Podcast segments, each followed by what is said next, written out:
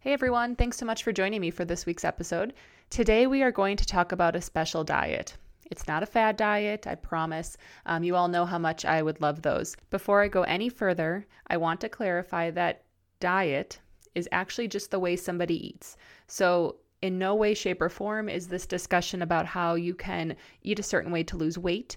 Uh, diet is your eating pattern, and it's something that you need to approach with a goal of doing long term. Okay, so from here on out, when I use diet, it's not in the uh, standard culture way of a restrictive diet to lose weight. So, today we're going to talk about a diet called the Mind Diet. So, this is a diet that was uh, studied back in the early 2000s, and this article was published in 2016. And the Mind Diet basically takes the Mediterranean diet and the DASH diet, puts them together, and creates the Mind Diet. And its goal is to reduce the incidence of Alzheimer and dementia. And so it takes high nutrient value foods that have been studied to show specific needs for brain health um, and the prevention of cognitive decline. Alzheimer's and dementia are actually the sixth leading cause of death in the world. So I think that this is very pertinent. Now, many of you listening to this might be like, yeah, that's like 50 years away. I don't need to worry about it right now. Um, but they don't know yet the effects of someone's diet early in life on their long term risk for Alzheimer's and dementia. And this is an awesome diet that everyone should be following. It's not just for brain health. So I really think you should take note and consider incorporating some of the components of the Mind Diet into your uh, regular diet right now. And again, it doesn't need to be everything, just bits and pieces that you feel like would be reasonable changes that you could make. The Mind Diet is made up of 10 brain healthy food groups. So these are green leafy vegetables, other vegetables, so basically any vegetable, nuts, berries, beans, um, and these are like kidney beans, black beans, whole grains, seafood, specifically fatty fish, poultry, olive oil, and wine. And then it also has five unhealthy foods that you should try to limit. These are red meats, butter and stick margarine, cheese, pastries and sweets, and then fried fast food. Before I go any further, it's not that you cannot eat any of these foods at any point in time.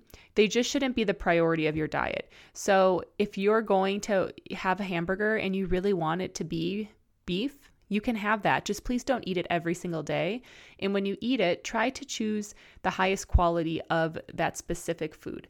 Because again, if you're not eating ground beef every day, you probably could splurge a little and get the the leaner grass-fed local ground beef as opposed to the mass-produced 75% lean ground beef. I don't even know how they can say it's 75% lean, it's 25% fat. Um, but anyway, so try to prioritize. If you're not eating these things all the time, you can splurge a little and get the highest quality. Um, and this is a total tangent. I'll be real quick with it. But they've actually done studies on grass fed and um, and animal products that come from animals that are in a very humane environment and the food tastes better the nutrient quality is higher and the types of fat in it are actually different. So when they compare grass fed beef to mass produce beef, there's actually a difference in the type of fat that's in that beef. And there actually are more high quality nutritious fats in the grass fed beef as opposed to one that's fed corn and grains and, um, you know, doesn't have and doesn't get the exercise that it needs and just lives in kind of a blah place. You can imagine blah cows probably make blah meat. but um, so, anyway, trying to figure out how to optimize the type of, um, of these less healthy foods that you are consuming. Because honestly, I don't think I'll be giving up cheese or butter anytime soon. Um, it's all about moderation and fitting it into your diet along with incorporating all of these other healthy foods. So, specifically to the MIND diet, the study looked at about 220 individuals living in retirement communities, so they were older, and they assessed their diet quality. And they found people who had a higher mind diet quality. So their their diet was more in alignment with the mind diet than the others they had a 35 to 53% reduced risk of Alzheimer's. And they tried to control for numerous things. You know, is it that these people with lower Alzheimer's are exercising regularly, or they're more educated, or they don't have depression, or they're thinner? When they controlled for all these things, there was still this effect. So, eating this way was strongly linked to a lower risk of Alzheimer's dementia. So, the standard American way would to be to ask the question, well, what one thing are they eating that is preventing dementia? Because maybe we can bottle it into a pill and sell it for a lot of money, and people will buy it because they think that this is going to prevent dementia. Because many of us know individuals with Alzheimer's or dementia, and it's heartbreaking to go through. None of us want to go through it, and we don't want our loved ones to go through it either. And so, the way that our society has worked is to say, let's isolate it to that single thing because there must just be one secret weapon. But the fact of the matter is, it's a combination of multiple things. There is not one specific thing that will cause these effects. They've tried numerous times to isolate specific nutrients in studies, and they almost always come up short. The study might look like vitamin E is the answer to the results that they're seeing. But then when they do another study and just supplement with vitamin E, but tell people to go about their normal life, there's no effect anymore. And that's because our bodies are complex and food is complex. It's not just vitamin E, it's not just one nutrient. There's numerous phytochemicals and flavonoids and teeny tiny little pieces of the food that we don't even know what they're called yet. and these things all work together to cause an effect that results in improved health outcomes. So many people ask me to provide information about the specific nutrients, like why do we want to eat kale for brain health. It's just really hard to isolate the specific thing that is causing the effect. And so, as I tell you some of the nutrients that are in the following foods, I want you to take it with a grain of salt, okay? Because it's a big picture thing. We need to get all of these nutrients in balance. If you eat a lot one day and none the other day, it's okay. And if you really want to take a supplement for one of these, that's probably okay. But just remember, it's about a balance of everything, and trying to lead a general healthy life. Okay, so the mind foods, some of the foods have specific nutrients that we think might be what's mediating some of the effect. So, the first one on the list is kale. So, leafy greens was the first thing that I mentioned for the 10 healthy brain foods. And kale is one of those super high nutrient packed foods. Um, it is loaded with vitamin K, lutein, folate, and beta carotene. Uh, so, as you can probably guess, some of these items I just said aren't vitamins or minerals. They're things called phytochemicals, which are the components of food that give color and then also have nutritional value to them. Um, and so, eating kale and leafy greens has tons of this antioxidant effect. Vitamin K also plays a role in uh, bone health and then also in blood health. And they don't really know why vitamin K is associated with a decreased Alzheimer risk, um, but vitamin K containing foods um, have been found to decrease the risk.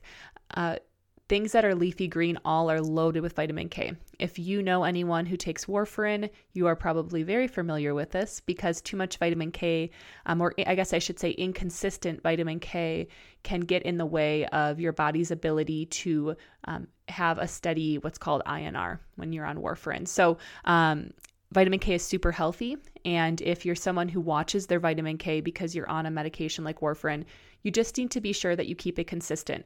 It's so good for you. I do not want you cutting it out. You just need to talk with your pharmacist or physician and make sure that the amount that you're eating is consistent so that they can regulate your blood levels.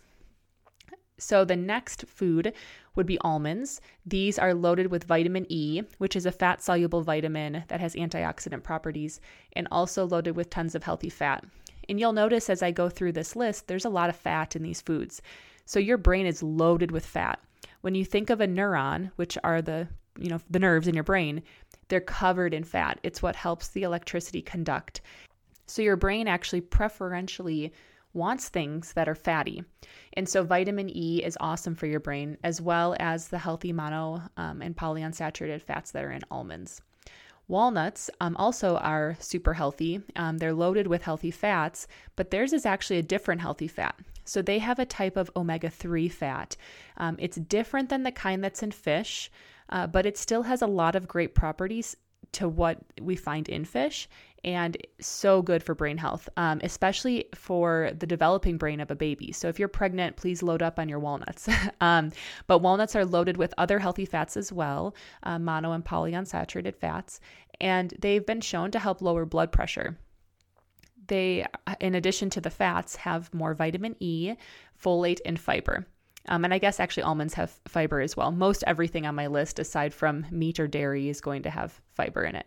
Um, so these things are all great for your health and um, trying to have a mix. Now, I don't want you to go buy a big tub of salted walnuts and almonds and then eat a bunch of it. That's not the point of this, um, which is why I'm always hesitant to talk about superfoods because you don't want to overdo it. That's n- too much of a good thing is not a good thing. okay.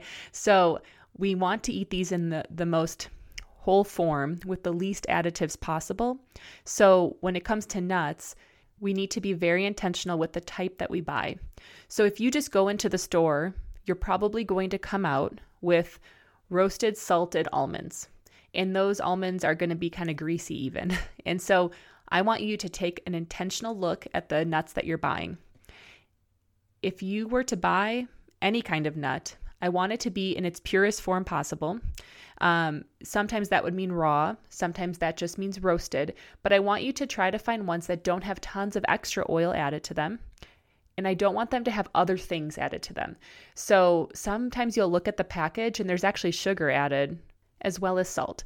So if you always have had salted walnuts, when you buy unsalted walnuts, they'll probably taste like garbage to you at first but this can change, okay? Our taste buds are just used to something familiar. So it takes time, maybe a couple weeks, but you can gradually shift the way that your taste buds respond and how you feel about eating these foods. So, almonds are more common than walnuts, so I'll actually talk about those. So, if you are going to buy almonds, I would encourage you to try, if you always buy roasted salted, just buy roasted unsalted and a package of roasted salted and mix them together.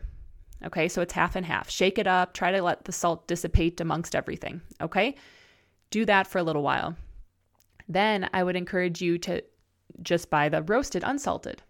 And then if you care to go to the next step, you can just buy unsalted and unroasted. And so doing this allows you to regain control over what is going into these foods that you're eating. Um, and then you can decide how much salt you want to put on them. Or if you're roasting them yourself, which is an option, you could decide what type of oil you roast them in and, and how much oil is on them. And so, again, if you're used to one thing, it just takes some time to transition. Please don't say, oh my gosh, this is disgusting. I'm not doing it.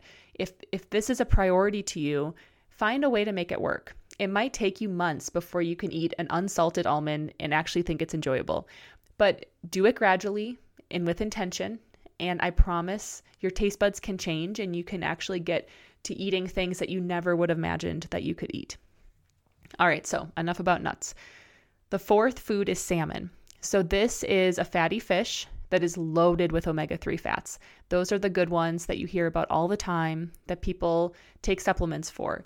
So this is DHA and it's plays a role in actually reducing something called beta amyloid, which is a byproduct in your brain that is linked with Alzheimer's. And so they have found that people who consume more salmon have lower risks of Alzheimer's, and they think this might be the mediating factor. Um, so Salmon once a week is uh, noted as a very um, important nutrient for you to be eating for preventing Alzheimer's. And if salmon isn't your thing, I would encourage you to try to find some new ways of cooking it to see if you can find a way that you do like it. I personally am still traumatized from when I was a child, forced to eat breaded cod. It was the Clean Plate Club. I couldn't leave the table until I finished it. Um, I'm still clearly scarred by it, but I never really liked fish. And so um, when I started learning about nutrition and I knew how important fatty fish was, I tried to get myself to like it. And it was the same thing. I started small and I found new ways to incorporate flavors I enjoyed into the salmon.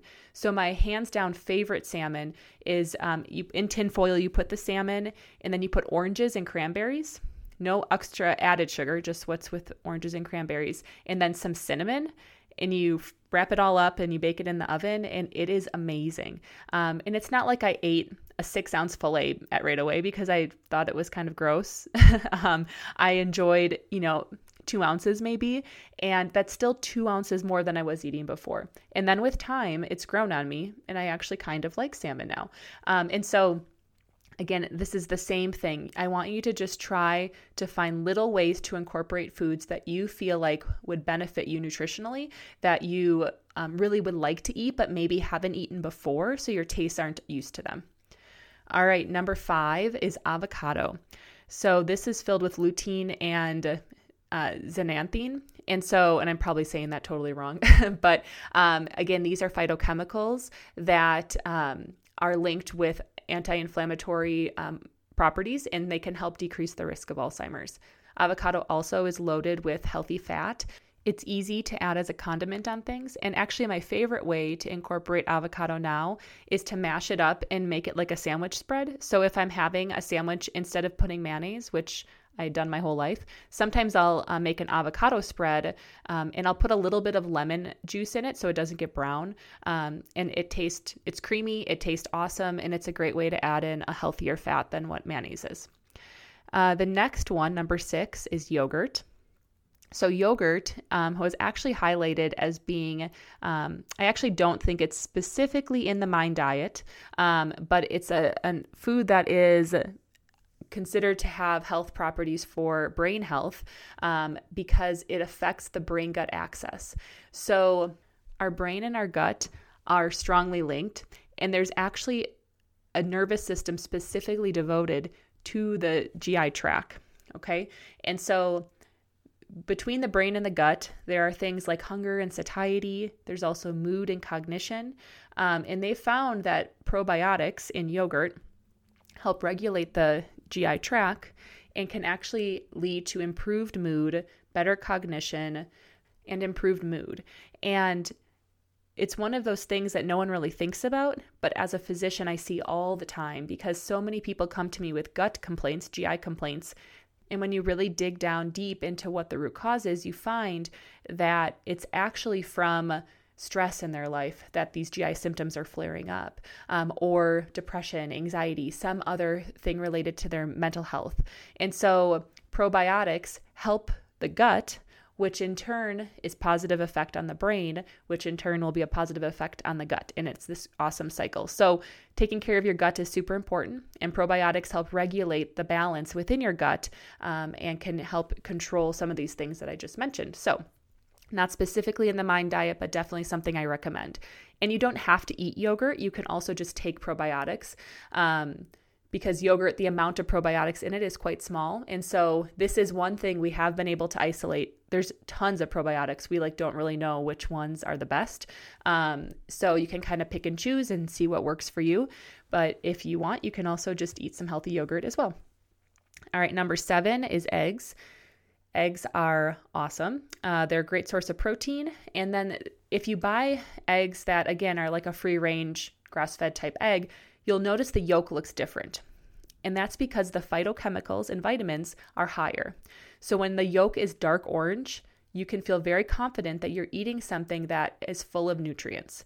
Um, and they actually taste a little bit different. So if you're looking for a healthy way to add protein to your diet, eggs are a great way to do that. If you're wanting to watch the amount of fat in your diet, for however you decide that you normally eat, you will lose some of those nutrients because uh, the fat soluble nutrients are in the yolk. So the white is the protein, the yolk is the fat. So try to find a balance that works for you. Again, I'm not saying you need to eat eggs every day, but you could incorporate some nutritious eggs into your diet to get some of these fat soluble nutrients, um, but still be eating in alignment with how you desire to eat. Number eight is ancient grains. So this is like millet and barley and quinoa and all of those grains that are different than wheat and rice. and these have tons of fiber and B vitamins, um, which are necessary for mental cognition. And the ones that are called ancient grains mean that they've been around for a very long time. And grains have been modified by our society over hundreds of years as we've been fine tuning how to create more grain with less surface area in the world and to feed more people. And so, um, when they get modified, there's some question if they still have the same amount of nutrients. So, trying to find um, grains that are as close to the original type of grain as possible. Um, they're loaded with, like I said, B vitamins. They have fiber in them, um, and often they'll have added protein and, and some healthy fats in them. So, when you're looking for ancient grains, the ones that take 45 minutes to an hour to cook tend to be the healthier ones because they have more fiber in them. Um, and if you have a pressure cooker, that is one way that you can make these grains that typically take almost an hour to prepare. Uh, to make them ready in like 20 minutes. So um, if you're if you're diving into the world of ancient grains, uh, try out some new ones that you've never done before, and then just Google how to create or how to cook them in a pressure cooker. And I'm sure you'll find a recipe that um, is pretty easy to do uh, that will allow you to try out some new grains. And sometimes it's just fun to try out new textures and flavors. So um, your kids might think it's kind of cool to, um, if you incorporate them in this process and tell them what the different name is for the grain. All right, number nine, berries. So, uh, berries are awesome. Berries are, have tons of fiber and they're loaded with things called flavonoids, um, which have been found to de- uh, decrease memory decline um, by up to two and a half years. And berries are actually even though they taste so sweet, they tend to be lower in sugar, especially strawberries. So, um, when you look at a serving, if you're going to look at how many um, carbohydrates are in a serving of fruit, you get more strawberries per serving than you would of other fruits. And so, strawberries are a lower carb per bite, I guess you could say, um, type of fruit to eat. And most people love them. I haven't really met anyone who doesn't love strawberries, unless, of course, they're allergic to them. So, uh, berries are an awesome way to get some added nutrients into your diet. So, I'd really recommend finding ways to incorporate them. And I think a great thing you can do with berries is make this become the dessert. So, if you were going to have cake, like I'll give you the example of what we do for our kids' birthdays, like every year. We will usually buy, because I am too tired to make angel food cake, um, we'll buy some angel food cake. Um, which I like because there's so much air, like it just goes further per bite. Um, so we'll buy angel food cake and berries, and then I'll make like a plain yogurt dressing to go on top and they love it and it's super healthy and it subs for a store bought cake that has zero nutrients in it. And so try to find ways to add berries into the desserts you're eating, and I'm sure your family will probably love them. And it doesn't cost a ton of money if you're not eating, you know, buckets of berries all the time. Um, and it's a great way to help your brain health.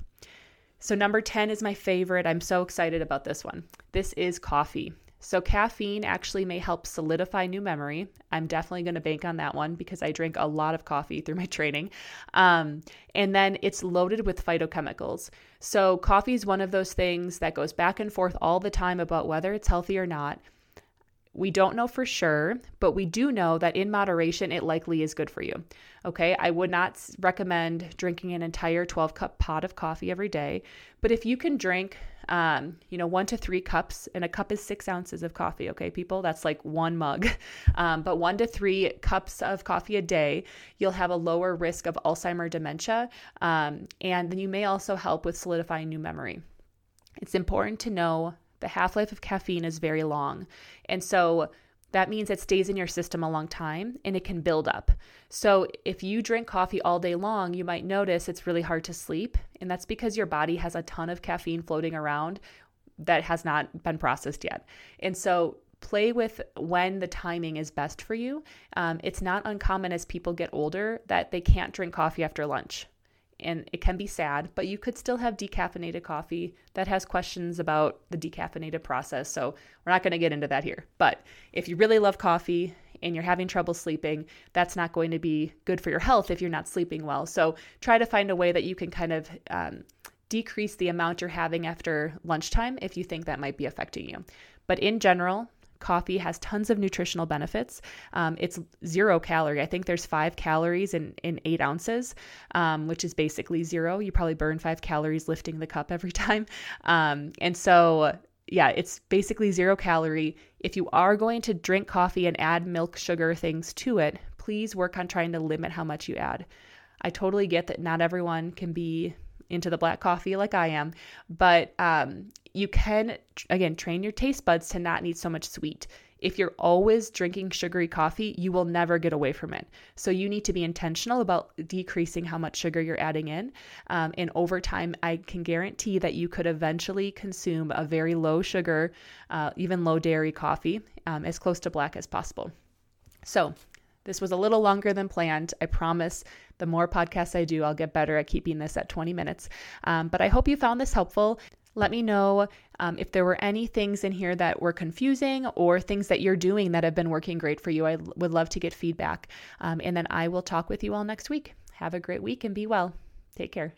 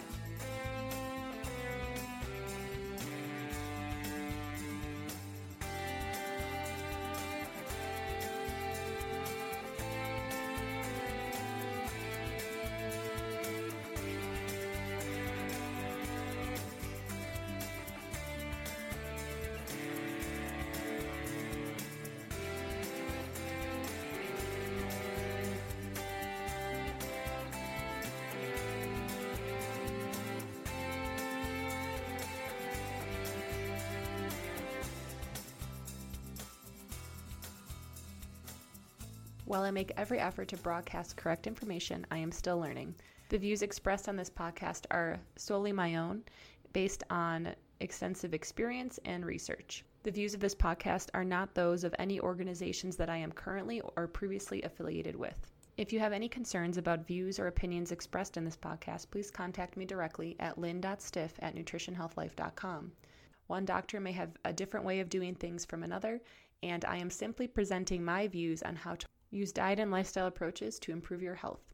By listening to this podcast, you agree to not use this podcast as medical advice or to treat any medical conditions that either yourself or others are experiencing. Please consult your own physician for any medical issues that you may be having.